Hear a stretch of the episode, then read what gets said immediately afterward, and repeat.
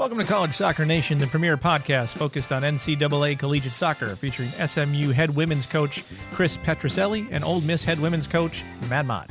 You can download and listen to this podcast on your favorite podcast provider. And if you like what you hear, leave a five star review and tell your soccer friends. Now let's go to Coach Petrucelli and Coach Mott.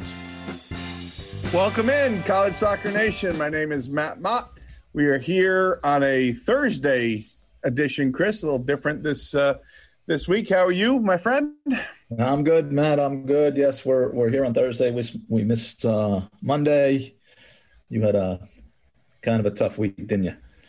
Yeah, you know, getting older sucks, Chris. I'm not. I'm not gonna lie. Like it's. Uh, I don't like it. Um, I, I, my my wife's stepmother, who is my mother-in-law, one of my mother-in-laws, I guess, uh, passed away over the weekend of COVID. Um, really disappointing. I was with her first part of January, and then here we are on January 27th. She got COVID, you know, later in January and, and passed away from it. So uh, I was up in New York at the funeral. Uh, my my father-in-law too uh, got COVID, and he was very sick, but he's coming through with it. So coming through of it, so that's good. But you know, Chris, you know, I I would say to you and and Brian and anybody else that listens, like you know, there's a stigma about mother-in-laws um, and it just wasn't the case with me. I had this wonderful relationship with her.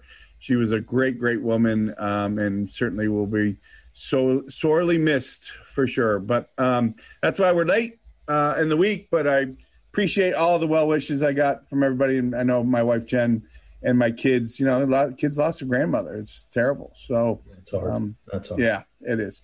But we got a show to do, and I'm happy to be back in Oxford. It was a quick trip to Buffalo um, and uh, happy to be back and and ready to, to rock on on a really good show.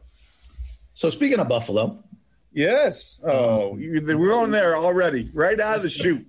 That's just wrong. Bill fan for 14 days now. So yeah, are you no longer a fan once they lost? Well, I I'm, I'm gonna be honest. I I struggle a little bit going, and am I sticking with them or not? You know, I don't don't love the way they play. I mean, they they played against a better team, but are they good enough for me to really hang on to them? We'll see. We'll so see how they do. Start. How well they do next year. yes, exactly. Um, but I, how the shocking part for me is how is Tom Brady back in the Super Bowl again? Uh, amazing, ten times, it, amazing, amazing. And you know, one of the biggest plays of the night, he throws to Rob Gronkowski. Yeah. You know, they pick up a really important first down and, and keep rolling. I mean, it is uh, it's it's very amazing what he's done. I mean, you know, yeah. you start talking about the the goats out there. I mean, it's going to be hard for anybody to do what he's done. Oh, he's an all, all time great for sure. For yeah, sure. yeah. So I got some t- statistics, Matt, that I think you'll be you'll be interested in about about podcasts. Okay. Cool. So uh, I found I found a list of uh, you know the top the top downloaded podcasts um, in the U.S. and it listed the number one. The number one show was downloaded thirty-five thousand times per episode. Now we're talking about. Right? Okay. Right? Yeah. Mm-hmm. And then there's a big drop to like the number ten um, drops to three thousand. So that's a huge drop mm. from number one, right? Yeah. if you go to the median, which is, you know, let's say, for example, there's 100, there's a lot more than 100, but if we're 100, the median would be 50th, right? So the median number is downloaded 124 times per episode. Huh. So if we consider, if you consider the median like the average, yeah, we are above average. We are nice. above average podcast. How about that? so how many of those podcasts are making money like we are? I don't know. I don't um, know. I'm telling you, we need to start hiring interns. I tell you, I didn't get any emails about interns, Chris. Did you? I, I didn't. I didn't. I no, if you want to be an intern, just send us an email.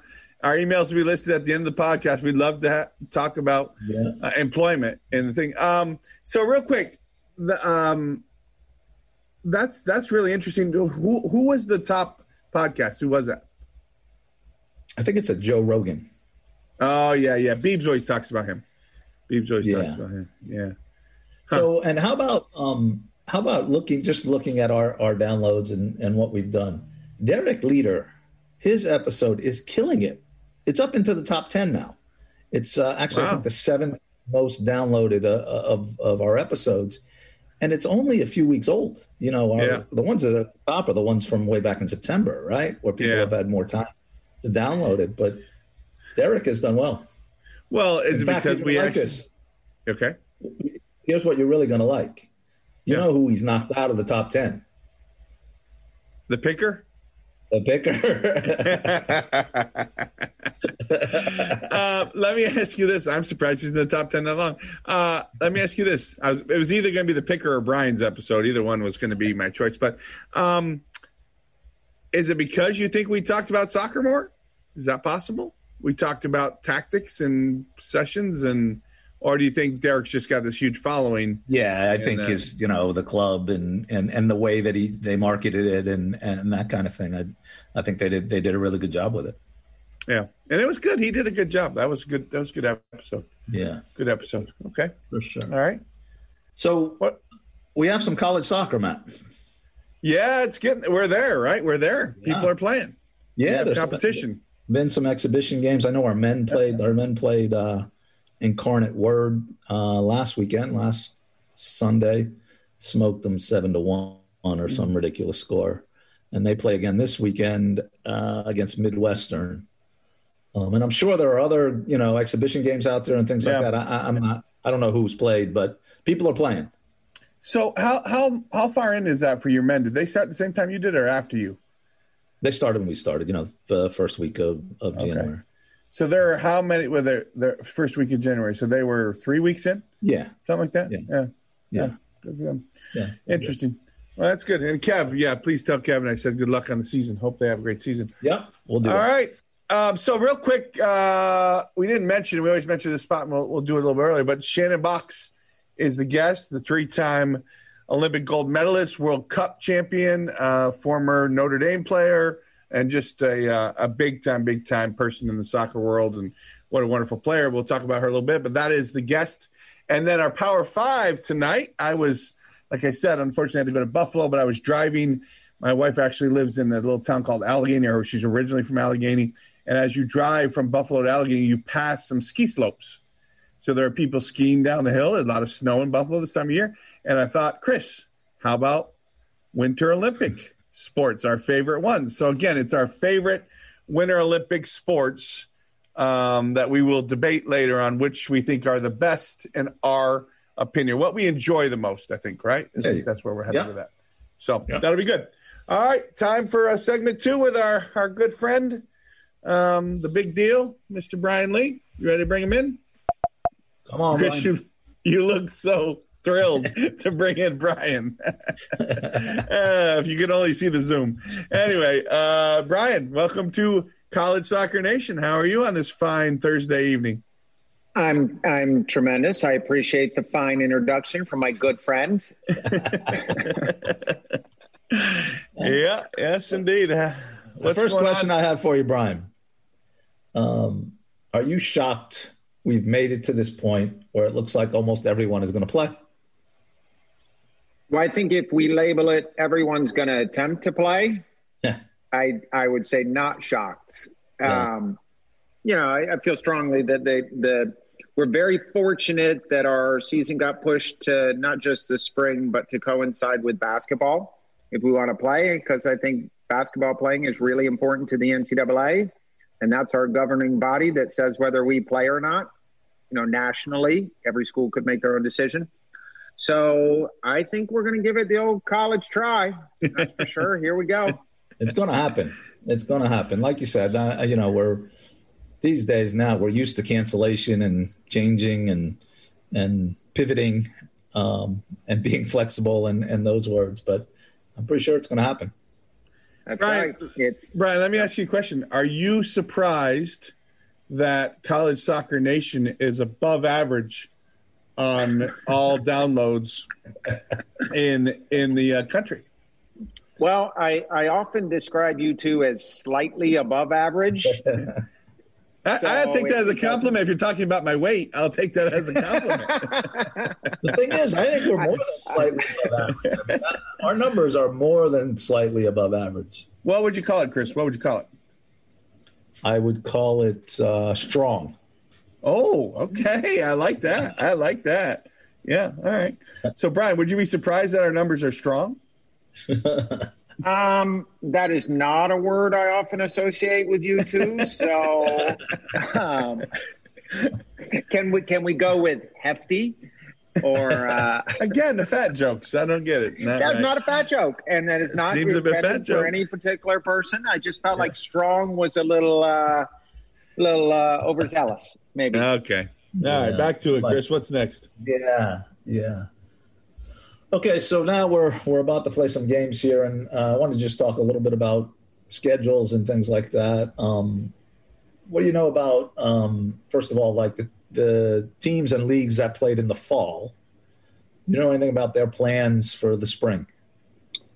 Well, I think everyone's a little different. I, I, don't know what percentage we're at, maybe 60, 70% of those teams have released online schedules. Uh, I, and I have not heard of any of those teams who are going to pass on playing in the spring. So I assume they're all eventually coming. But, you know, I, I think uh, for the teams that really matter, or at least nationally where it matters, the, the teams that you could easily look at and say, hey, they're on the proverbial bubble right now. I think we, we're seeing some interesting schedules pop out with some really good matchups. Well, I think, Chris, yeah. that I think that all of the teams that played in the fall are all obviously playing, but they're not playing conference conference right. schedules, right? Us, uh, the SEC, the ACC, and the Big Twelve are all playing games, but are considered non-conference games. Even though some of us are playing league ga- league teams, but they're not league games. So I think that's clear. Uh, make that clear for people. You know, it's everybody's playing, uh, but they're not playing SEC games. They may be playing SEC teams, but they're not considered SEC games. Does that make sense? They don't count for standings or anything right, like that. Right. Yeah. How many SEC teams do you play? We play two, Georgia and Kentucky. Okay. I know. Right. I think almost. At, oh, I'm going to play eight. Uh huh. Yeah, we're playing. Ole Miss is playing eight games this uh, yeah. this spring. So. Yeah. Brian, didn't you just see something where somebody had like 17 or something like that? I saw something online with one of the teams who played five in the fall has got 17 scheduled for the spring. So we're trying to research and make sure that the rule is 20.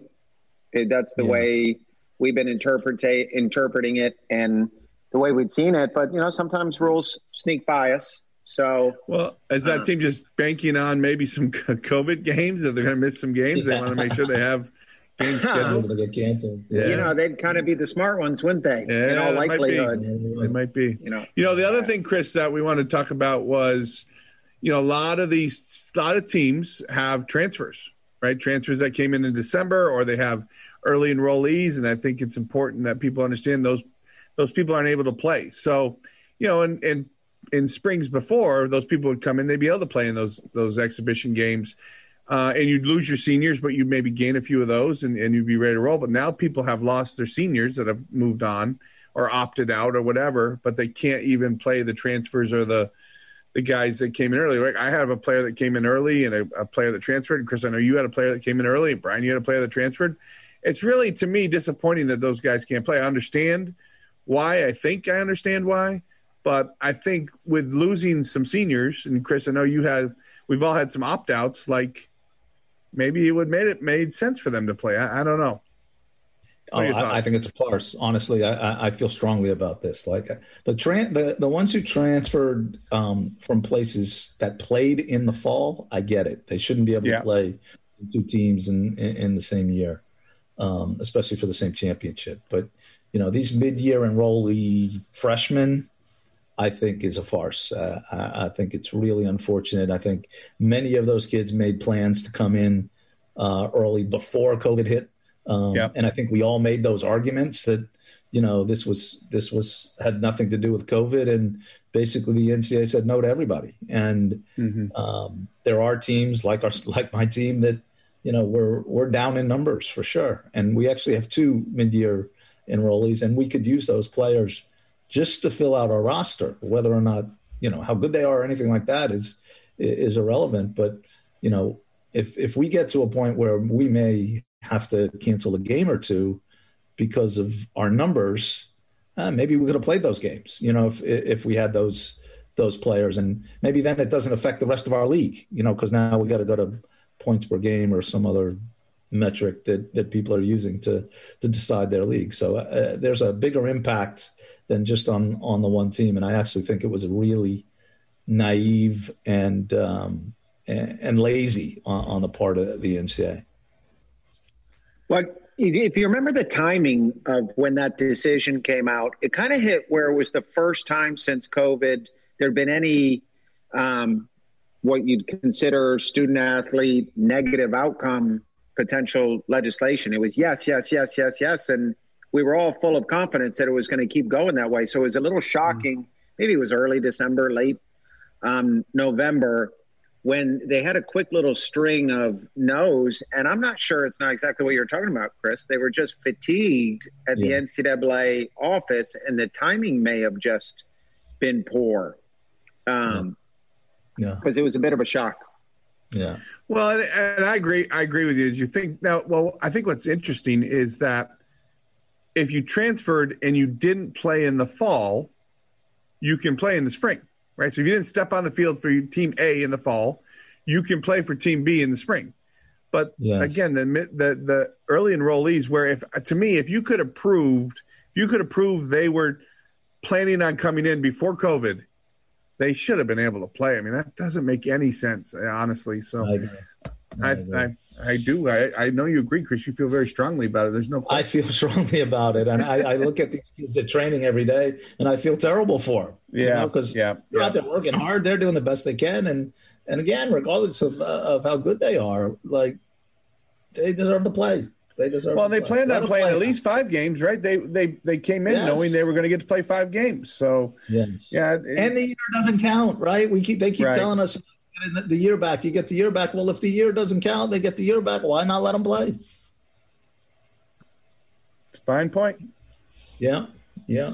Do we got any um any uh any games that we know of come this coming spring that are you know standing out for us? I know I, I saw uh, Oklahoma State and Notre Dame playing. I think I saw South Carolina and North Carolina. Maybe any, any games for you guys standing out? The South Carolina Clemson game, you know, coming out of the fall, that's two teams where they got to be right around the bubble line, last couple in, first couple out. And so right off the bat, that one's a huge game. The Oklahoma State Notre Dame one's interesting, but Notre Dame's probably a little fringy, too fringy. I'm not yeah. sure beating Oklahoma State gets them in. You know, um, whoever's on Carolina's schedule, Florida State's schedule, you get the chance for the great win, but you also have well, to. Florida win. State's interesting. No, Florida State's interesting. You know, you know they're playing uh, four, I believe it's four NWSL teams, um, and then maybe just three college teams. Mm-hmm. Um, Smart, I think, and I think it's a great move on their part. I mean, that's mm-hmm. the, their team's going to get challenged for sure. Well, that'd be interesting. How many of those games, if it is a mixture of the NWSL team. Say it's half regulars, half back end players. Can Florida State win any of those games? Like the Alabama versus Jacksonville Jaguars argument, but but in women's soccer. So do I. And and they're playing Louisville expansion team, right? And you know who's just getting it together, and and Orlando, who's not been that strong. Uh, I, I, think they can. I think they absolutely. Well, I think I, I agree. I think can, but there's no way, Brian, Alabama could beat the Jacksonville Jaguars. No oh, way I totally in a million years. But I think it's this, a, uh, on the other hand, could that could happen with yeah, with uh, Florida State. That comparison is very interesting. I think Alabama get beat by 30 to 40 points minimum by an NFL team. Yeah. And I think Florida State playing some cross section of their top 16, 18 players on an NWSL team that's in the back end outside the top three or four, it might be a really good game. Yeah. Or it's got a high chance of being a really well, good game. It used to drive me crazy when people would say, oh, take, you know, whoever the number one baseball team in the country is and play them against the worst major league yeah. game. Major, I mean, there's no chance. That's no ridiculous. Chance. But anyway, interesting fodder for sure. So, um, what do we know about uh, this uh, announcement from the NCA about uh, hosting, bids going out, and things like that. What, what, do you guys know about this stuff? I guess I'll take this one, huh, Chris? Um, thanks. Uh, bids are coming out. I think if they didn't come out today, they're coming out. It's supposed to be out tomorrow, maybe. Um, to what they're trying to do is what we're trying to do is predetermine sites for the uh, NCAA tournament to reduce the amount of sites to reduce the possibility spread. I will say this. Um, you know, right now we're in intermediate. Is that right? Where you're only testing once or twice a week, yeah, by, per NCAA rules, right? Mm-hmm. That's the NCAA rules.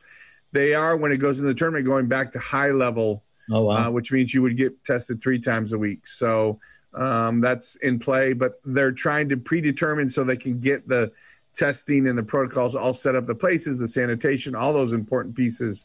So they are going to limit them sites. So you know we could be seeing you know a number of teams going to one site to play um, you know throughout the country or however the bids come back in right right well this is just my opinion and, and it's always been my opinion with a couple things on this any way we can expand the college cup is awesome you know we deal with omaha and uh, omaha for baseball and oklahoma city for softball and they've created that 18 basically final four feel but it's for eight teams twice as many.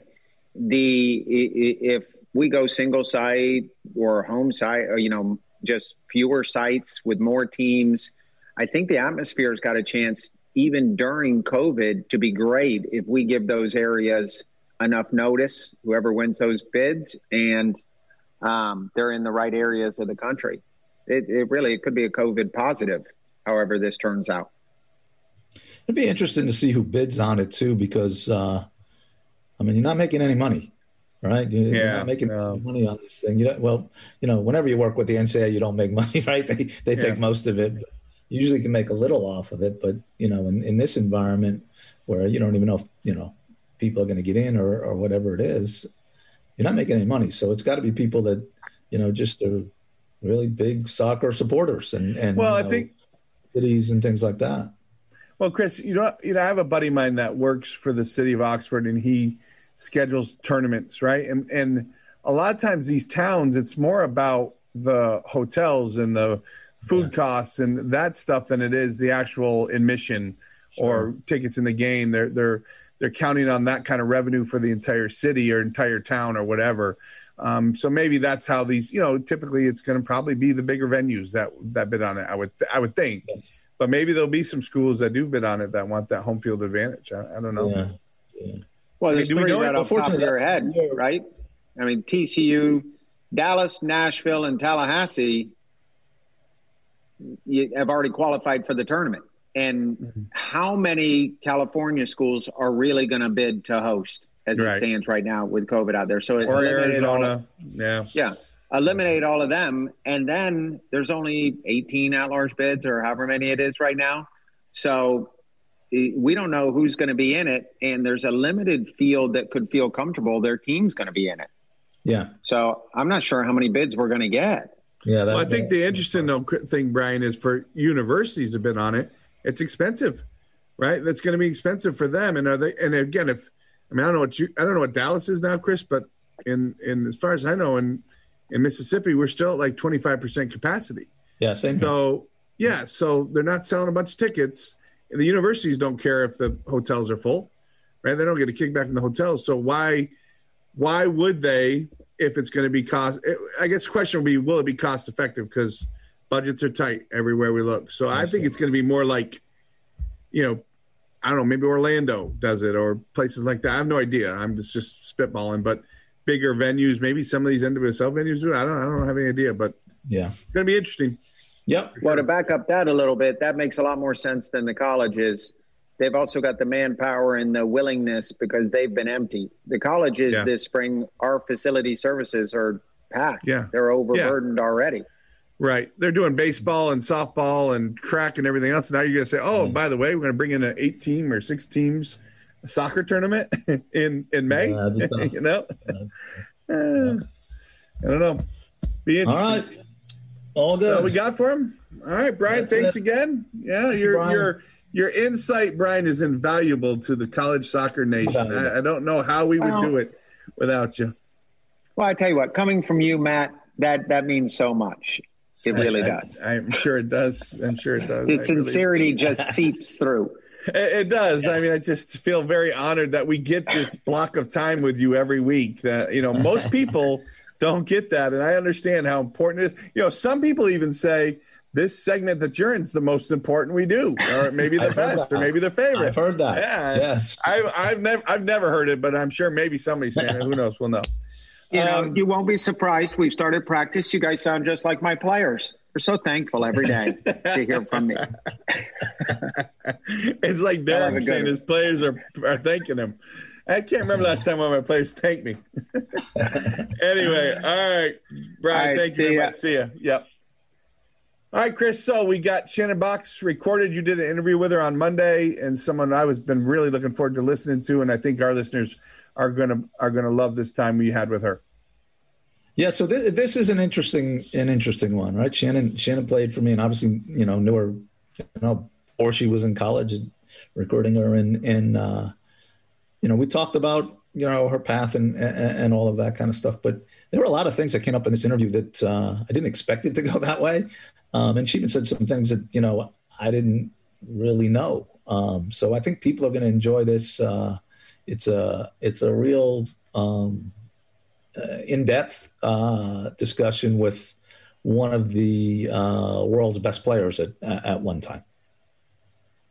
We're uh, really excited to have uh, Shannon Boxx in with us uh, today um, on College Soccer Nation, one of the legends of the game of, of women's soccer and one one of the best players in the world during during her time and. Um, I, you know, she she spoke with my team the other day, and um, I called her a serial winner. You know, she's she she won in college. Uh, she won three gold medals. Um, she won a World Cup, and she's you know she's won so many times. It's such a an impressive career that she had. We're we're really excited to have Shannon in. So uh, welcome in, Shannon. Thank you so much for having me. And and full disclosure here, um, Shannon and I go way back. Um, you know, I was Shannon's college coach back at, back at Notre Dame. So um, as we discuss some of these these things, I want to make sure we get out front with that. They, those were probably the four worst years of your life. I'm no, sure. no, no, no. I loved it. I was definitely the shy kid. Never talked to you though. I was like, all my friends and teammates talk to you all the time, and I was like, eh, he's my coach. I don't want to say anything. yeah, now I can't stop you, right? yeah, exactly. See, no, I got with her confidence now. okay, so let's um let's start back in those days, uh, a while ago for sure. Um, and and can you recall and or, or remember any of the things like through your recruiting process? Because you know the recruiting process is it's changed. You know, it's changed a lot. very different. But yeah. what was your what was your process and experience like? You know, I think the process itself it's it's changed so much, and it the, the amount of time you have now i mean you have to decide so early. So it's crazy. But for me back then um, what i can really remember is i got lucky. I had an older sister who had to go through that same process. She played softball. And so we actually were a little bit more in tune on what we need to do and and stuff like that. But it wasn't me sending in videos. I wasn't sending in all these videos and saying hopefully they recognize me you know? It wasn't like that then because soccer i was even told by my mom my mom said like you might want to look into softball because there's not that many scholarships for soccer and you that's the only way you're going to a four-year college. So you know think about it. And i actually did. I played a season of club softball and club soccer because i thought i was going to have to switch. And then i realized you know what? I love soccer. I'm going for it and i'm just going to stick with it. And so that kind of became the start of it. But you know i just do. I, I just remember you know coaches calling you you have to build confidence. Like as a player as a as a young kid i felt like a teenager like having to have confidence of like okay when these coaches are calling like am i going to say yes to everything or am i going to just really figure out what i want? And the parts that i really remember are just more so once we did get into further in the process of coaches calling us yeah. and being able to talk to us on the phone. And i remember you calling and i remember the big one that, that I remember the most was Joy Fawcett. She was the head coach at UCLA, school I really loved. We were close. I lived in Los Angeles. Um, And I remember she actually came to the house. So it was those visits where they could come and sat down, was like, you know, I can only offer you half. And I remember my mom being like, well, she can't come. Like point blank, like she can't come. And me being like, Mom, like, what are you doing? Like this, this is a chance like to go. And um, but it was great. It, it worked out, you know, and later on she did offer me more. Um, but yeah, I think just I remember the going on my recruiting trips. You guys were my first. Notre Dame was my very first trip, and I literally compared every other school to Notre Dame. And when I went through the final process of like having to make that list, I mean, I made the list of why I should go to each school, why I shouldn't. And it just kept coming back to the fact like every time I went somewhere else, I compared it like, oh, it's not as pretty as Notre Dame. Oh, it's, you know, it's bigger than Notre Dame. Oh, it's smaller than Notre Dame. Like everything was compared to Notre Dame. And so for me, the process wasn't as hard as I think it is now. Um, I think that uh, I almost feel like I had it easy. I think that coaches came to me. Um, and then at the final end of that process, it was just me really writing things down and finding out what was the most important. And my sister gave me the best advice ever. She pretty much said, go to the school that you want to be at, not because of soccer, because coaches change, you can get injured.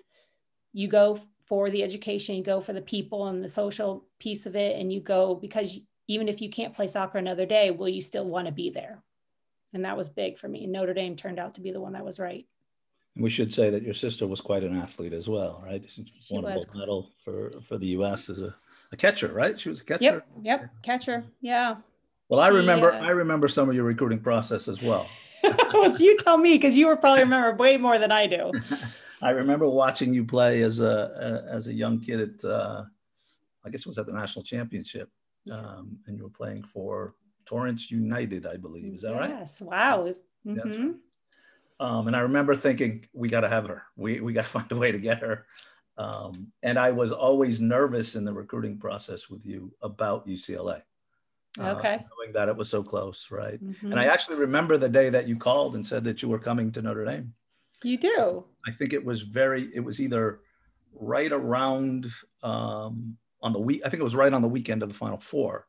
Okay. Uh, and I'm not at Portland, at Portland, yeah, Portland, Final Four. Yeah, yeah. I watched it, that. It, actually might have been actually we you know we lost that final. Yeah. And it might have been actually after. I think it was after it because yeah. I watched and then I do. I kind of remember you calling. I remember that. Yeah, it was. It, it, was after we lost five nothing. We lost that game five nothing. So I needed some good news. Yeah. Fortunately, you brought me some. okay, so you, you end up at you end up at Notre Dame, and now you're you're joining the team as a freshman, and you're walking into a team that was really good. Team. Yeah. Mm-hmm. What was that like for you? Um, I think I just kind of came in and was like, I have no expectations. Like, I want to be a starter. And I kind of trained and played like that. I mean, I remember the packet you sent us before I was a freshman. I did every single thing in it. like, even if I had a game that day, I woke up early and went to do fitness. And I was like, I have to do this. And so that was just my personality. So coming in my freshman year, I was just so excited. The team was so good already. And I remember having the conversation though before I got there of that, you know, we have two really good center midfielders.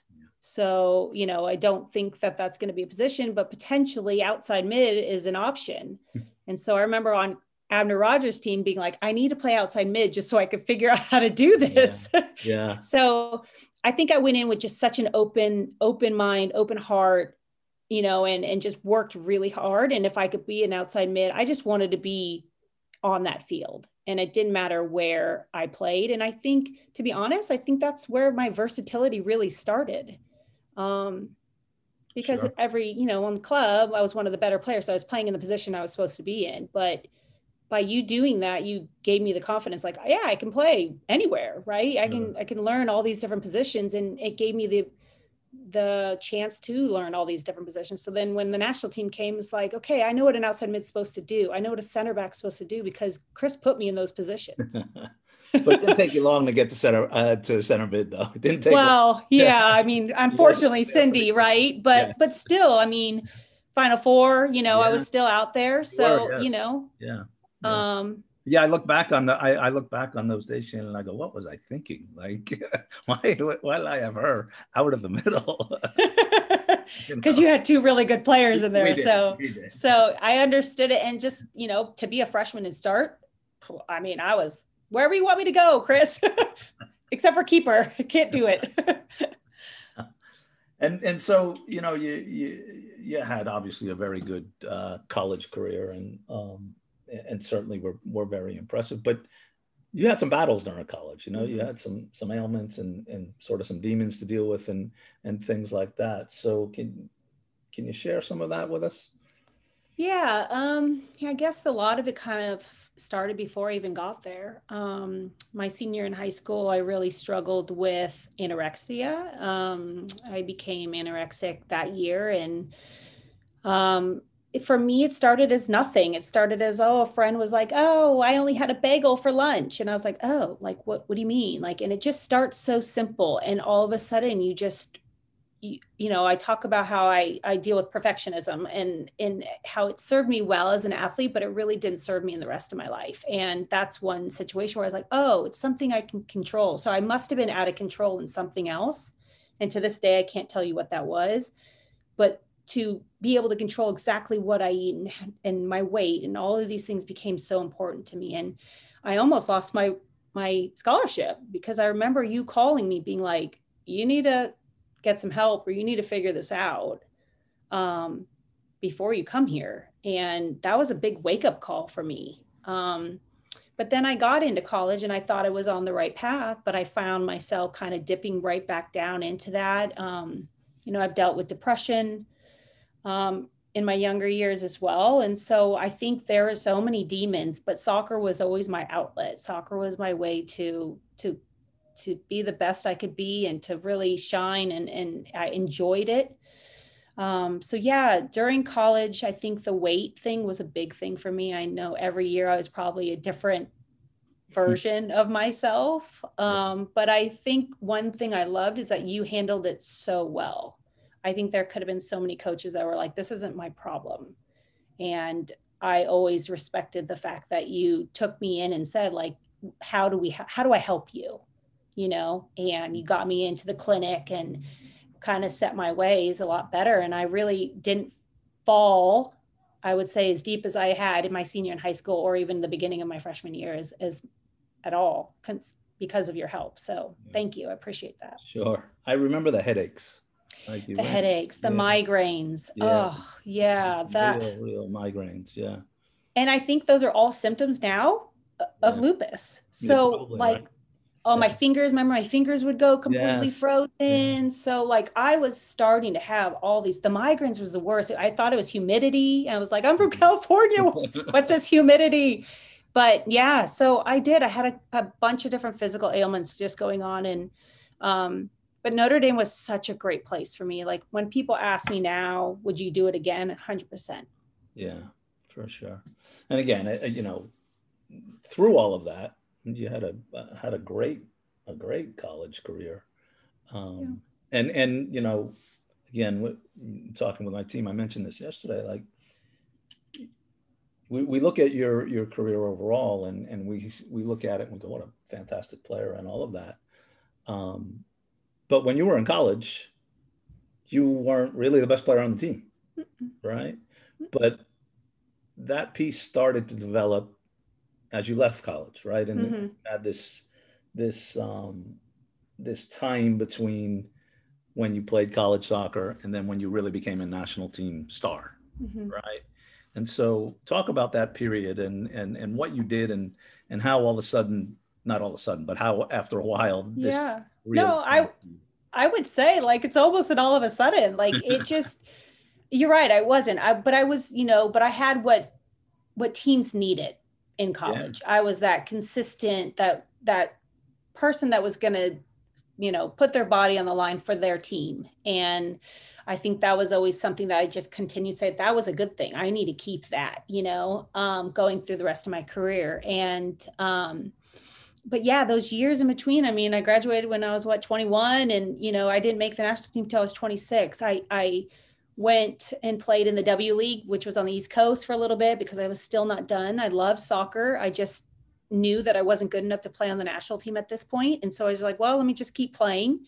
Um, went to Germany, tried a stint there, was there for six months. And I think I got better there. Like it definitely was a different style. But I remember even being get I got pushed back to center back, you know, and was at the very end when I'd already said I'm leaving, I'm not going to come back, and she put me as a center back and all of a sudden she was like, "Oh my gosh, like you're really good back here, you know? Like are you sure you want to go?" and I was like, I I'm not leaving because of soccer. I'm leaving because of just other issues that I just it was in a foreign country, as far away from home, like I just, you know, um so you know I, I think that was a great experience and i think i did improve there. Um, but you know the time when i came back that's the stuff that i remember being like this was the the pretty much the turning point i guess or the change. Um, came home working at california pizza kitchen trying to figure out what my next move was. Um, and a friend of mine was like come out and play with us. It's an all girls team. It's just for fun. And she was like I was like, no, I'm done. My boot's gone, not playing again. And she's like, just come out. And I remember going out there. and I was like, fine, fine, fine. Came out. I had so much fun. I didn't care if I was fit. I didn't care if I wasn't. I didn't care like if I made a mistake. Like it was so freeing to just play for fun. And that became my that became it. I just started having so much fun. I was playing on a co-ed team and you know we would go to Vegas. We were going to all these fun places. It's like club again, you know, but I was an adult. And so I was like, this is the best thing ever. And then the league was coming and the new league, you know, the WUSA. And I was like, you know what? I think I want to go for this. Um, I think I have a really good chance. And I remember writing um and finding out how how I can get in to go to the to the, you know, um combine. And and so when I went there again, it was like I just had so much confidence. I was fit. And I think that was a big difference, you know, as I, I struggled with fitness in college. Um, and here I was, at, you know, at this combine and I just had so much confidence. And I think I started to really come into my own in that moment. But then I faltered again. You know, I made I made it in the league. I went top like three. Um, which I was shocked. Like when my name got called the first day, I was like sitting there hanging out with people, like, oh, I'm going to get called potentially when I get home. And all of a sudden, people were like, your name just got called. And I was like, what? Like, no idea. Um, so yeah, it was just a, it was just such a journey. And I think that's the part that I think is so cool. Is it's not like I, I just improved little bits at a time. And then though, when the first league came, you know, I was a starter for a year and a half. And then a coaching change came and I got, I sat the bench for the rest of the season. And it was another critical moment. Like I could have been like, I'm done and I need to move on. I'm not making that much money. And, you know, and um, something clicked again. And I was like, no, you know what? I have dreamt of playing on the national team. I want this. I want it. And if I want it, I'm going to have to go for it. And I have to go for it in a way that I've never done it before. And that means I have to get even more fit and I have to commit myself 100% because in the league, I was like, oh, I'm a professional athlete. Off season would come. I was like drinking, hanging out. Like I wasn't working out a lot, you know, and that's what happened. Right. Firstly, after the first year of the league, I got called into the national team. Oh, I was like, uh oh, not fit. Like I was off season. And I was like, okay, that can't happen again. So if I really want this, I have to be fit all the time. I have to know that like somebody's going to call me in at some point and I have to be ready. And that was kind of the big change. And then um, you get called in a couple of times and then April calls you in for that last camp before before the World Cup. Mm-hmm. And your name pops up as having made the team, an uncapped player having made the team, which just doesn't happen. Had to be a, a just a great moment for you, yeah. Oh, such a huge moment. It, and it was, it came again like I wasn't expecting it because she had told me you can't make this team right now. Maybe in 2004, but you know, um, so yeah, I was in camp. I had nothing to lose, and I just was again that that I talk about being free a lot because that's that is what I know helped me propel is just that freedom to just be who I am out on the soccer field. Um, and that time especially i was really free. And i remember like hearing Kristine Lilly be like she's pretty good. Like and me be like yes. Like um but I, I just yeah. So when she called me in she didn't even want a meeting with me at first. And so i was like oh can i just drive home? We were in san diego. And she's like actually i think i want to meet with you. And and she did. And she called me in. She started. And all of a sudden she named me. And i was like what? Like seriously? Like i just instantly started bawling and all the hard work and everything that just meant so much to me like to make that and to know i made it. And i knew i knew it wasn't just her. I knew it was the people my teammates. Sure you know i know they had to have said christie rampone was there. Like i know that these players like pushed for me. Yeah. And that i mean talk about getting a confidence booster sure. to go in. And, and that's how i was able to just jump right in. I mean i didn't just make the team i started. Yeah. So Scored a goal in your first three games. Yeah. So it's like i wouldn't have been able to do that if i didn't think the players around me thought i should be there. For sure. You know? And i think that brings us into that you know the whole culture of that. Mm-hmm. uh, the women's national team and the training environment and um, you know the way it works right? Yeah. and so talk a little bit about about that experience and and sort of living in that culture for a number of years. Right. You know and that's exactly it. Like right when i came on the team there was already this culture that had been formed by these veteran players. Um, they had established these rules for the team for the players to live by no matter who came in or out.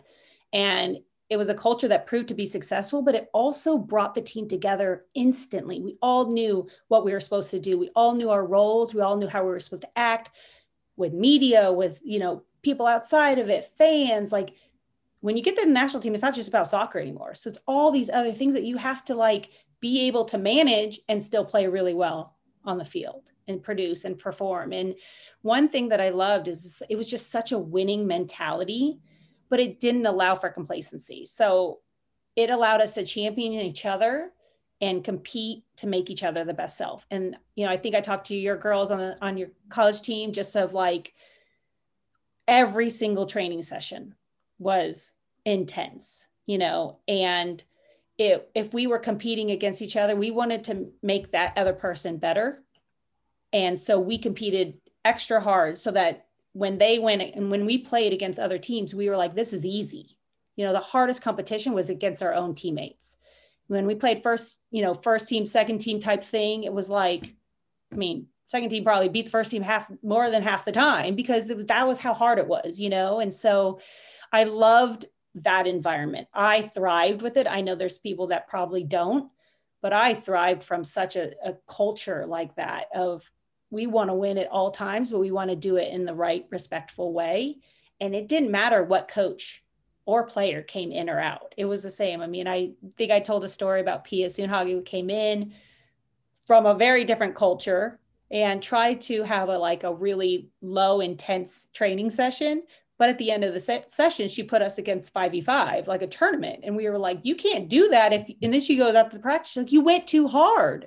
And we're like, well, you put us against each other. Like, this is our mentality. Like, even running fitness is like we constantly were screaming out, no one's fitter than us, you know, and that was just the mentality that the veteran players made and and you're seeing it now that i'm retired i'm watching them on tv you still can feel that that culture is there yeah, I think that's one of the most impressive things, right? I mean, that that culture has carried on for years and years and years and years, and it's why they win. I mean, obviously, yeah. great great players, and let, us not take anything away from all right. of the players who have played over, over the years. They've been fantastic players, but you know that that culture, that mentality, has really made a difference for them. But you know, it comes with the elite player too you know like i mean you you we're watching all these documentaries now you know tiger and yeah. you know kobe and you know, Jordan, all they have this mentality that's yeah. just like, okay. So it kind of comes with being that good too. It does, yeah. And it's a special, it's a special, special player, right? And and yeah. look, I've always said like to be a, a great, great player, you gotta be a little crazy. Like you gotta be a little compulsive, don't you? Right? I mean, you gotta you you gotta be a little compulsive because you know it's like this single mindedness mm-hmm. of I'm going to dominate, you know? Mm-hmm. Mm-hmm. you ever feel that? Yes. I I mean, I'm not that like like but I think I did. I I mean, my focus to finally, when I finally decided this is what I wanted, that was my whole focus was that I have that perfectionism in there. You know, I want to be the best player that I can be. And like the trainings you saw all of us do on our own, you know, it's what I teach young kids all the time. What are you doing when the coach isn't looking? Because that's the sign of a good player. That's the sign of someone who wants to be a good player is what you're doing when we're not there mm. harping on you. Come on, do it again, do it again, do it again. Like, and so that has always has been so important to me. Uh, do you have any um over your career, any matches that stand out for you? I mean, the Brazil game in 2011 by far um, is a big one. Um, I'm trying to think of my very first game my very yeah. first national team game was in my hometown. My wow. family was in the stands. Um, that was always that's that's a big one. You know, putting on the national team jersey. Um, 2004, um, the final of that one mm-hmm. in Greece is another one that stands out. I think um, knowing it was their last game, you know, um, singing the national anthem on the podium. Like I could still see it and see us do it and hear how terrible we sounded. But but you were happy. um, yeah, but I was happy. I was really happy. But no, the the 2011 game. I mean, geez, what a crazy, crazy atmosphere situation. I mean, one thing I'll never forget is how much the crowd changed their who they were rooting for shifted right in the middle of the game. It was crazy. Huh. Like huh. they were all for Brazil. Screaming for Brazil, not us, like you could tell and you were like, "Okay." Um which doesn't bother me at all. Like I mm. love that. I love when we score and it's completely silent. Like that's my favorite. But it was crazy how we went down a man, you know, for over 60 minutes. You start to see Brazil doing their antics of, you know, flopping and staying on the ground and doing these things. And all of a sudden, you know, we're in Germany. Germany's out of the tournament, and all these people are here just because they love soccer. And then they started to realize, oh wow, we love the the fight in the U.S. team right now, and they just the shift. I'll never forget it. Interesting. You know. Yeah, interesting. I'll never forget it. Yeah. So in your, uh, you know, in your time with the national team, this is when when lupus hit you hardest, I guess, mm-hmm. right? Um, and you were diagnosed, and and um, you know you had to sort of deal with it and mm-hmm. and that kind of thing. So uh, I want you to um, talk about your experience with it, um, but also like educate us a little bit mm-hmm. on this because we're certainly not medical professionals on on this. yeah, no. Um, well, first of all, lupus is an autoimmune disease, and autoimmune means that your body is attacking itself pretty much. So it's like the best way to explain it is that I have these foreign invaders, we all do, like the flu or, you know, a virus or whatever. And you have great antibodies that fight it off. Well, my body thinks those antibodies that usually fight it off are the foreign invaders and they start to attack it. And so then it could, it could, you know, hurt anything. It can hurt your organs, it can hurt your skin. Um, the biggest symptoms of lupus are extreme fatigue, um, uh, joint pain, um, and then you know you can have organ issues, which you could do your liver, your heart.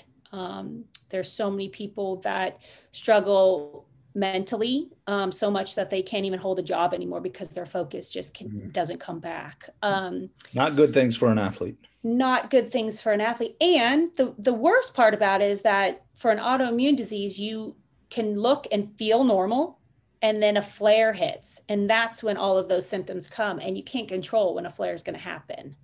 So that again, yeah. for an athlete, um, to be able to not predict when you're gonna feel ex- and extreme fatigue is like bedridden. Like it, it's hard. I could tell because I'd go to get up and my head felt so heavy that it just wanted to hit the floor again. And that's like a fatigue that you have never felt unless you have this or you have a some you know something like it.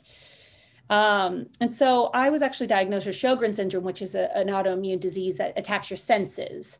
like your smell and your eyes and all of that stuff. And but um, once I, I made the national team and I had that, it was once I was on the national team that the symptoms kept getting worse. And um, I even remember in 2007, uh, we the national team all had to take these tests like EKGs and all this stuff, and mine came bad like red flag, and I hadn't told anybody, and I was like, oh no, like I can't tell anybody, I can't tell anybody, so I finally had to at least, you know, tell um, somebody like to be like it's nothing it's nothing you know it's it's you know and so they were like let's go through the tests again because you're not allowed to play unless these tests come back fine and they did and i was able to keep playing so at that time still i still didn't have lupus i only had sjogren's or at least diagnosed and and then a year later, the diagnosis for Sjogren or lupus came out. And it was such a scary moment because it did. It took years to get diagnosed. It's average seven years for somebody to get diagnosed with with lupus and or any autoimmune. Wow. And it's so that time for me, I was constantly playing, feeling all these things. Doctors couldn't tell me what was wrong with me. And I was moving every six months. I was going to New York because all these different teams. So I was, I would have a stack this, like a huge stack, taking it to each different doctor, being like, "This has already been done. Here, tell me mm. what's wrong with me." And they would be like, have to look through it, and you know, and that's the thing with lupus. It's not just a blood blood work to right. tell you what it is. Right. You have to. The doctor has to kind of listen to what you've been saying, how you've been feeling. Um, and then they look at blood work and then they look at other things and so it, it is hard to diagnose um, so yeah so for me it was just a very lonely period of time I because bet. i was too afraid to tell anybody being an elite athlete and not knowing like on a olympic final if i'm going to feel like crap you right. know? Um, was there concern so, about like you know if the coaches knew they might not play me or something like that? 100% that was my biggest fear um, was that you know if they found out and they didn't understand it because even i like when i got told that lupus i was like what is that like i don't even know what it is and so my fear was that they would start to freak out and i would i would miss my chance i'd either get cut or i'd stop being a starter and it wasn't worth it because i was proving i could play through it right. um but you know the day that i was able to finally come out and speak about it, I think that's what propelled me the last five years. Wow. Four, four years to keep playing because I have now the support of my team, yeah. my coaches. I could go to them and be like, I feel like crap today. I'm going to practice, but I just not my, it might not be very good.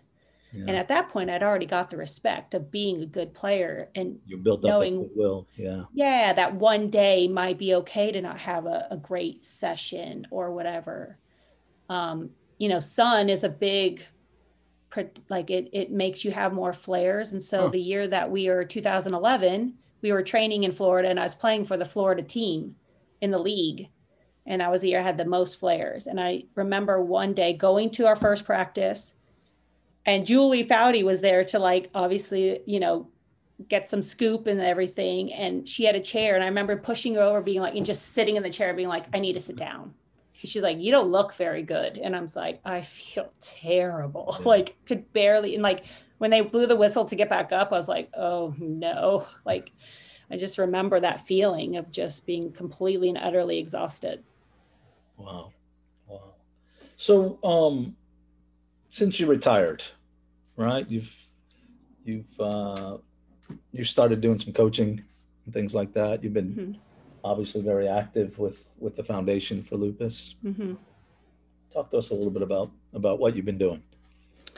Um, yeah, you know, uh, transitioning out of being a professional athlete is very difficult. Um, that is one thing I don't know if I was quite prepared for. I think, um, you know, and also too, I was having babies. So I had Zoe when I was still playing, and immediately after I finished, I wanted to make sure we had an. I tried to have another child, and we were. So we had Jaden. Um, and yeah, coaching. I always thought coaching kids and, and growing the game was where I was going to be. I just didn't know how involved or in what capacity it was going to look or what it was going to look like. so yeah, I started kind of coaching up here. I Actually, helped start this um, academy up here called Bridge City Soccer Academy. It's an all girls soccer academy. Um, that was really important for me because I think that the club world these days is very intense for these young players. Um, and uh, you know, I really wanted to provide a chance for you know players if they want to move on they want to become a national team player then we're going to give you great training. But also there's also a spot for those players that you know what i just love the game and i want to keep playing.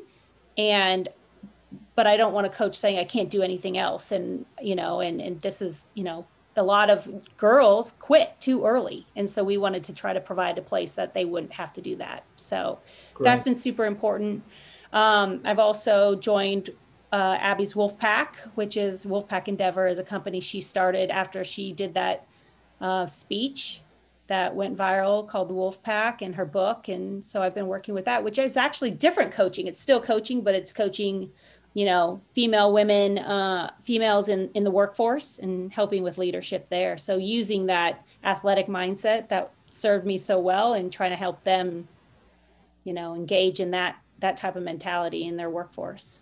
Great. And you uh, invested in a soccer team recently. Yes, can't forget about that. Yes, Angel City, LAFC. I love it. Um, no, um, Angel City's awesome. What a great opportunity. I'm so excited about it. Julie came to me um, and was like, hey, a lot of national team players are doing this. Like, or looking into becoming investors, we would love for you to join. And I was like, and she almost missed me because I was living here in Portland. So they kind of forgot that I was an LA kid. And I was like, if you didn't do this for me, I would have been so mad. So, yes, um, we have such a great ownership and they are just so engaged and want to make this, you know, it, the team is going to be obviously amazing. Being a part of the team, where so many people are going to want to come to LA to play play for us. Yeah. Um, but just it's more than that. It's about the community and bringing a women's soccer team back to Los Angeles, my hometown, is just a blessing. I can't believe how excited I am that you know it always deserved a place. It was where I had the most fun playing when I play professionally, um, because as you know it's a hard road on the women's side. We don't get paid a lot, but we're asked to move to a different state for six months and then move back and find a job for six months. And then, you know, and that was before I was a national team player, but you're still moving all over the place. It was the place I could like actually be on a club team and have my home life and be a national team player all at the same time. And I really thrived. It was one of my better years of playing for sure. Yeah. So I'm excited.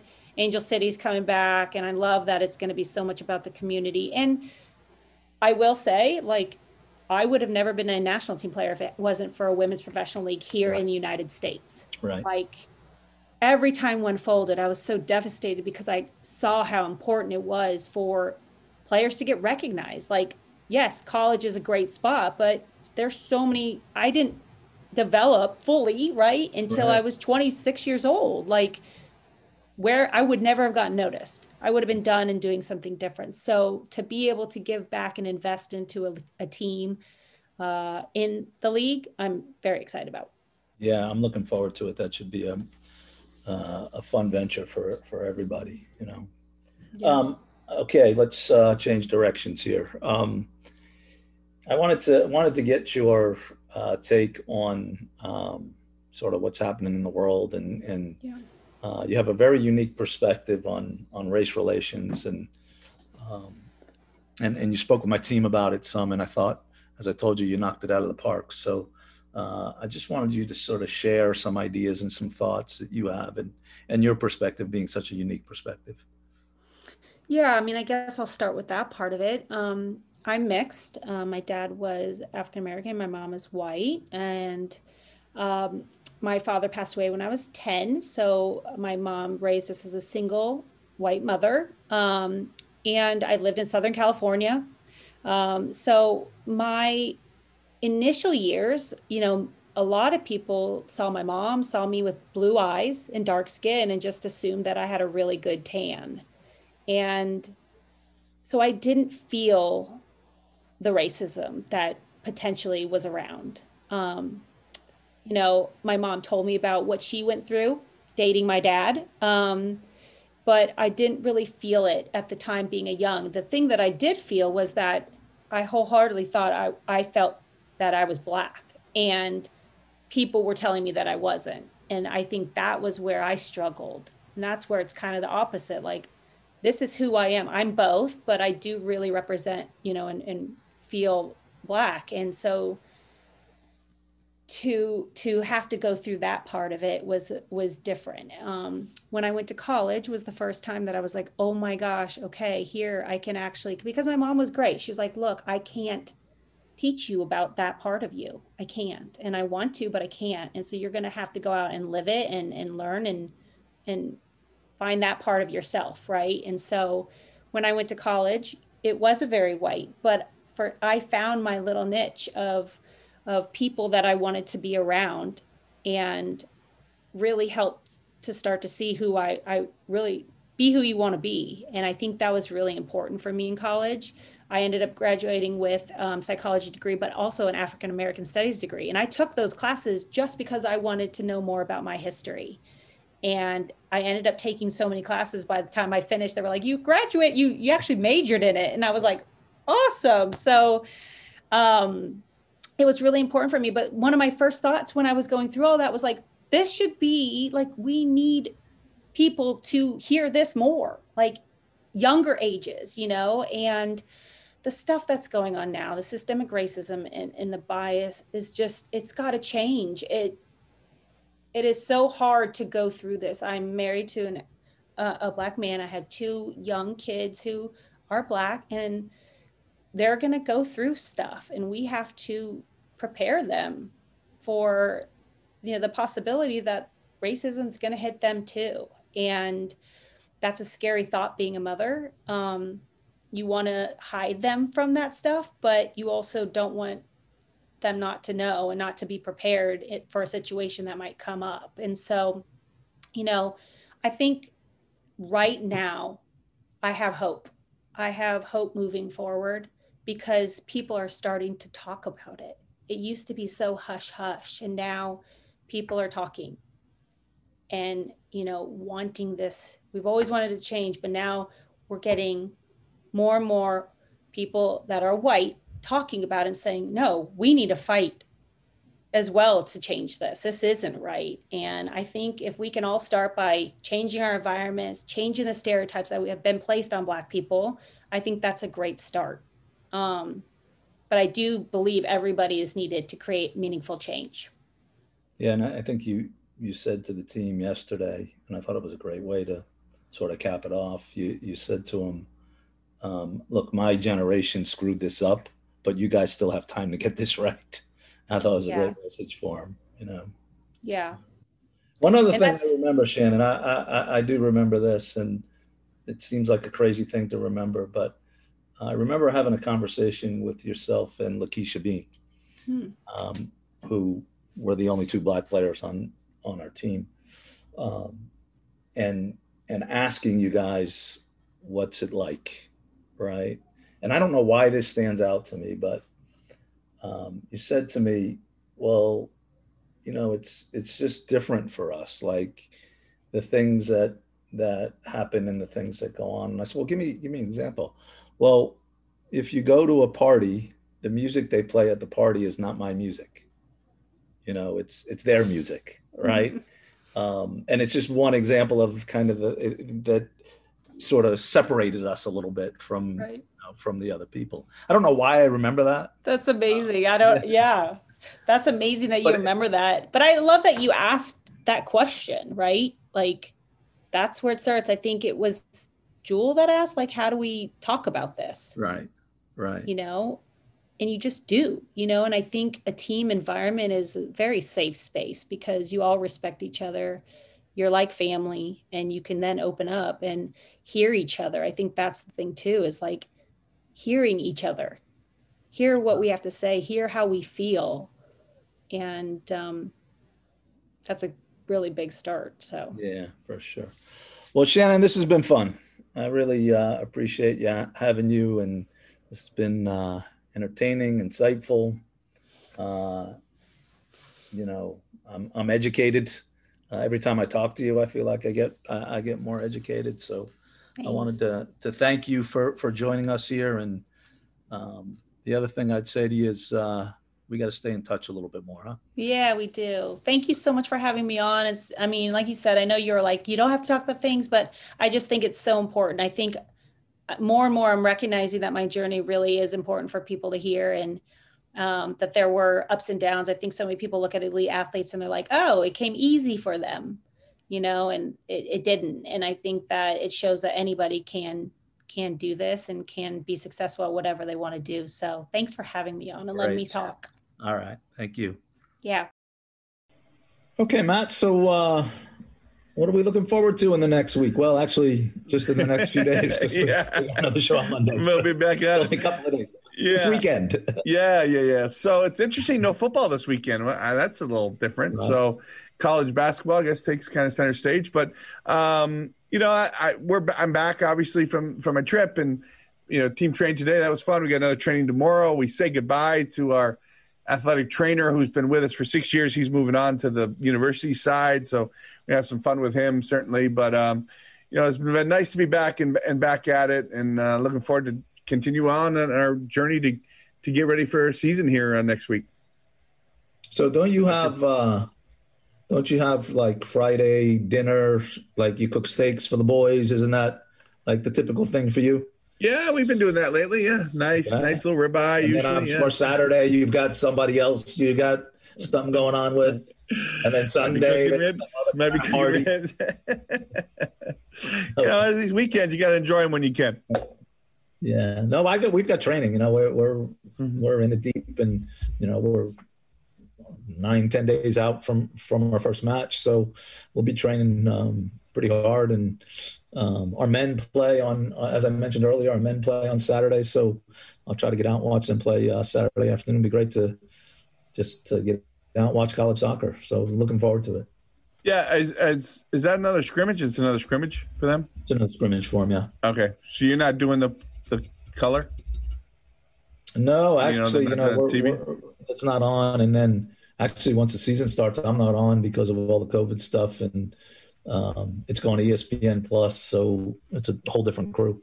Oh, so you got to be a little more professional group who's doing uh, I, got fired. Yeah. I got fired. What a goal! What a goal! All right, let all right. It's Power Five time, right? Let's go. It's this one I've been looking forward to. You know, I'm a big. I, I would call myself a closet um, winter sports fan. I really yeah, enjoy the Winter Olympics. You're not. You know, that's surprising. Well, here's the um, thing with it. Here's the thing, I, and I got to I got to say this to you. So, um, I didn't know all the all the sports in the Winter Olympics, right? Uh-huh. Um, so I was allowed to look them up, right? Because I know you get mad at me when I look stuff up. So here we go, um, Rolling Stones again, or whatever it is. Yeah, yeah. Looking at what's the who what everybody likes. I didn't look. I just I just looked for a list of sports. Okay. Okay. Mm-hmm. You know that there are only fifteen in the in, in the uh, Winter Olympics. Really, I did not know that. Well, now so, that's because, like, if like let's say you take bobsled, right? Uh-huh. And yeah. there's two man, there's four yeah, man, there's four man, yeah, yeah, all that kind of stuff. But there's really yeah. only 50 sports, so we may have a lot of similar ones on here. Yeah, we might. But I will say this: I, I have to be clear, right? I grew up in upstate New York, as we mentioned here, very close to Lake Placid, hour and a half from Lake Placid. I was, uh, you know, we were there in 1980, Lake Placid. We went to Lake Placid to watch some of the events uh, as a little 10 year old. It was awesome. What events did you go see? Went Saski. I went saw. Um, yes, we did. Maybe my producer shaking his head. Maybe he didn't. I did. Thank you very little. Went to two different ones. Actually, went to opening ceremony. I think, or maybe closing ceremonies. Yeah, mom went to the Darren, opening ceremonies. You didn't go. What are you talking about? Darren was there. Darren was too busy reading his book, so he didn't oh, know. That's spinning its tail here. Classic was World, World, World Wrestling, uh, WWE with the Hulk Hogan. At the... Yeah, that's true. We did cover that too. All right, let's do it. You ready? Yep. Your number five. My number five is ski jump. That's number five? Number five. Okay. Mine's a little higher up the list. I have ski jump too. a little better than five. Yeah, ski um, jumping is good. It's fantastic. I have it much higher. Yeah. Biathlon Eddie for me, number five. We love. What yeah, Eddie the Eagle. Eddie the Eagle. Biathlon, where they where they cross country ski and then they shoot Oh, geez. oh, that's a great one. Oh. You know, I looked at stuff that I can't do. I can't do that biathlon. Have you seen how oh, accurate oh, it's they are? hard, yeah, but they ski for they ski they they ski for like miles. Then they got to lay down, yeah. shoot their gun, take it off the shoulder, shoot yes. the gun, and hit the target. Yes. Very it's hard. Difficult. No, they're very talented. Name one yeah. biathlete. Name Can one. I tell you something? One biathlete. Just name one. Yeah. And yeah, name one ski can. jumper. Name a ski jumper. Eddie the Eagle. Eddie the Eagle. That's one out of them. Anyway, all right. Go ahead, Chris. Number four. Can I tell you that you just lost? It's no, over. That's a really good one. Really good one. People that know, they know. All right. Okay. Next one. You ready? Yeah. My next one is uh, any of the alpine skiing events. You can't. No, you can't do that. Pick one. Okay, the downhill. The downhill. Okay, good. I got that one on my list too. That's a good one. Um, mine's a little higher up too. That's a good okay. one. Okay. All, All right. right. So my number four is bobsled. Okay, I got that. I got that one on my list. It's a little higher up. That's a good one. All right. What's your next one? Bobsled. All right. My next one. What are we on? I'm on number three. What number are you three, on? Number three. Number three. Yeah, three. My third is snowboarding. Pretty new to it. But the, the oh, oh, come Chris, on, the the, oh. the uh, what are those things called? The the slopes that they come pipe. down. The the half, You don't even know what it's called, and it's your you got it as number three. Oh, the the the pipe. That's his half pipe and the full pipe. They go up yes. and flip around. That is cool, dude. There's no full really, pipe. It's one half pipe. A full pipe would be a circle of ice that they would. I didn't down. say full pipe. It's a half pipe. said full pipe. First of all, let me just say this about about those activities. Whoa, easy. Oh, those activities. Those X games, those, those X game sports. Uh, are these guys high all the time? Because they look like they're high all the time. Doesn't matter. They're unbelievable athletes, Chris. Have you seen them do okay. this stuff? They flip and yes. flap and spin and yeah, turn. I mean, yeah, it's, yeah. it's really impressive. Sean something or other. Yeah, Sean. This is name. Sean. Oh, that's terrible. I was going to look him up too. Sean He's White. Awesome. Yeah. Shaun White.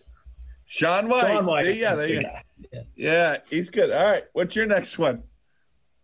This see, this was the one you forgot. I think you forgot this one. I think you missed this one. The luge. Yeah, I, I like okay. Yeah, no, I like the luge, but you know I like better than the luge? The skeleton. That's skeleton. my number two. Yeah, that's the other skeleton. one. Head first. Like Don't come at me with feet first. Let's go head first and see no, what no, you're made of. No. Okay. The, the yes. problem with skeleton for me is it, it's like you know when you ride your sled. It's like it's something the kids do, right? Well, what's the luge? The luge is the same thing. The luge is you're flying down there. You're, and you're, you're not on the skeleton. You got to control it left and right. The other one, the other one, you're just laying on the sled. You know, you're just That's laying on the. sled. You're okay. Yeah. The, I like. The, I would like the voters to say: Is it more difficult to go head first or feet first? Oh, it's a lot harder to go feet first. Absolutely not. It's the way more dangerous and all that kind of stuff. To go head first. Wait a second. Go ahead. About, was, go ahead. How are you? You're talking about absolutely not. Have you ever done this? I've gone down the plenty of I've slid, I've slid down plenty of hills, and guess what? I always go feet first because I'm a little fraidy cat. I would never go head Can first. I imagine you going on the luge, going down that track? Yeah, you know, you head first. It's the same track. You're going head first, Chris. Head first. Uh, anyway, all right. What's your last one? We all have it. Uh, hockey. It's got to be hockey, right? Hockey. No, no. You see, don't have hockey? No, this is where you're wrong. You're wrong because hockey's a great sport. It is. Is it? Is it a great sport? Who's your favorite NHL team? The Rangers. Name me three players. Oh, come on. See, I don't watch don't it watch that much. It. Exactly. So I watch it in the Olympics. Sport. Let me ask you how often, how much do you, how much do you watch ski jumping? When do you watch it?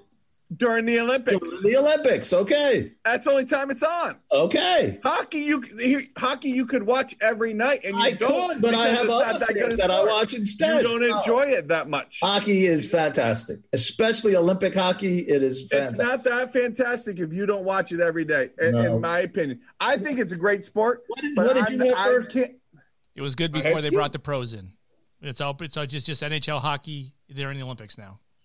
Exactly. Not any good. But this is the first time you've ever agreed with him. Stop it. ski jump is my number one. I like ski jump. I can't believe you had it fifth. It's by far the best sport. Like, it's I the like best sport jump, in the Olympics. Best sport. No, the they don't. Re- they just yes. go down the hill and jump. That's it. That's all they do. Go stand at the top. Of, go stand at the top of that thing, and you tell me that that's not. Yeah, exactly. You stand. take a take a tour up to the top, Chris. I don't want to go down there. No, I don't want to. I mean, they're there. flying in the air to the greatest of ease. It's fantastic. All right, we got to wrap this up. Okay. Anyway, let's go through the list real quick. Okay, mine biathlon. Um, bobsled, uh, snowboarding, skeleton, ski jump. Yep. Yours were what? Mine going from five to one. Ski jump, downhill skiing, bobsled, luge, and hockey. You don't watch hockey now. You shouldn't. You shouldn't be in your top five. Just my. No. All right, here we go. Let's move on. Uh, I do watch Coach, it in the playoffs. If I like hockey. I'm not saying it's not, but it's just Olympics. The winter sports should be those special sports that you don't get to see very often, like snowboarding. Okay. All right, uh, my cliche. I'm proud of the fact that we kept fighting out there. Yeah, that means you lost. Yeah, exactly. Usually that means you lost. you exactly. Co- good. Yeah, I mean, of course you kept fighting. I mean, why, why, why, why would you play the games? You yeah, know, you're proud. I mean, that's what they're supposed to do. Like, yeah, absolutely. So, uh, real quick before we sign off here, uh, next this Monday, so we're going to do it on Monday, um, and our guest is who? So, uh, Super Bowl week, right? Yes, yeah, you know, Super Bowl week, like they they have the podcast row, right? Are we so, going? Are we going? Well, virtually. Hey, you know what? We'll go. We'll go to the World Cup when they have the World Cup. We'll go to podcast row, Chris. Yeah, there you go. Yeah, nice. So we're going to have an NFL player. Nice. We are going to have the long snapper for the New Orleans Saints, Zach Woods. Why are you chuckling? It's an important position. It is an important position. You certainly can't win without it, you know. And, That's right. And he's done great. Look, he, yeah, he's done really, really well for himself. So uh, I'm excited to have him. He'll be fun. He'll be a Yeah, absolutely. Yeah. yeah. Good. All right. Look forward to that. Uh, that's all we got, Chris. It's been a little crazy day today with this uh, this podcast, but we're certainly glad we got it in. Again, apologize for being late, uh, but thanks everybody for listening. Um, please download us, give us a five star review. We love doing it every week for you, and we'll see you on Monday. If you have questions for Coach Petrucelli or Coach Mott, you can reach them at cpetrucelli at mail.smu.edu or mmott at olemiss.edu. College Soccer Nation is presented by DJM Productions and available on all your fine podcast outlets. Download it, give a review, tell a friend.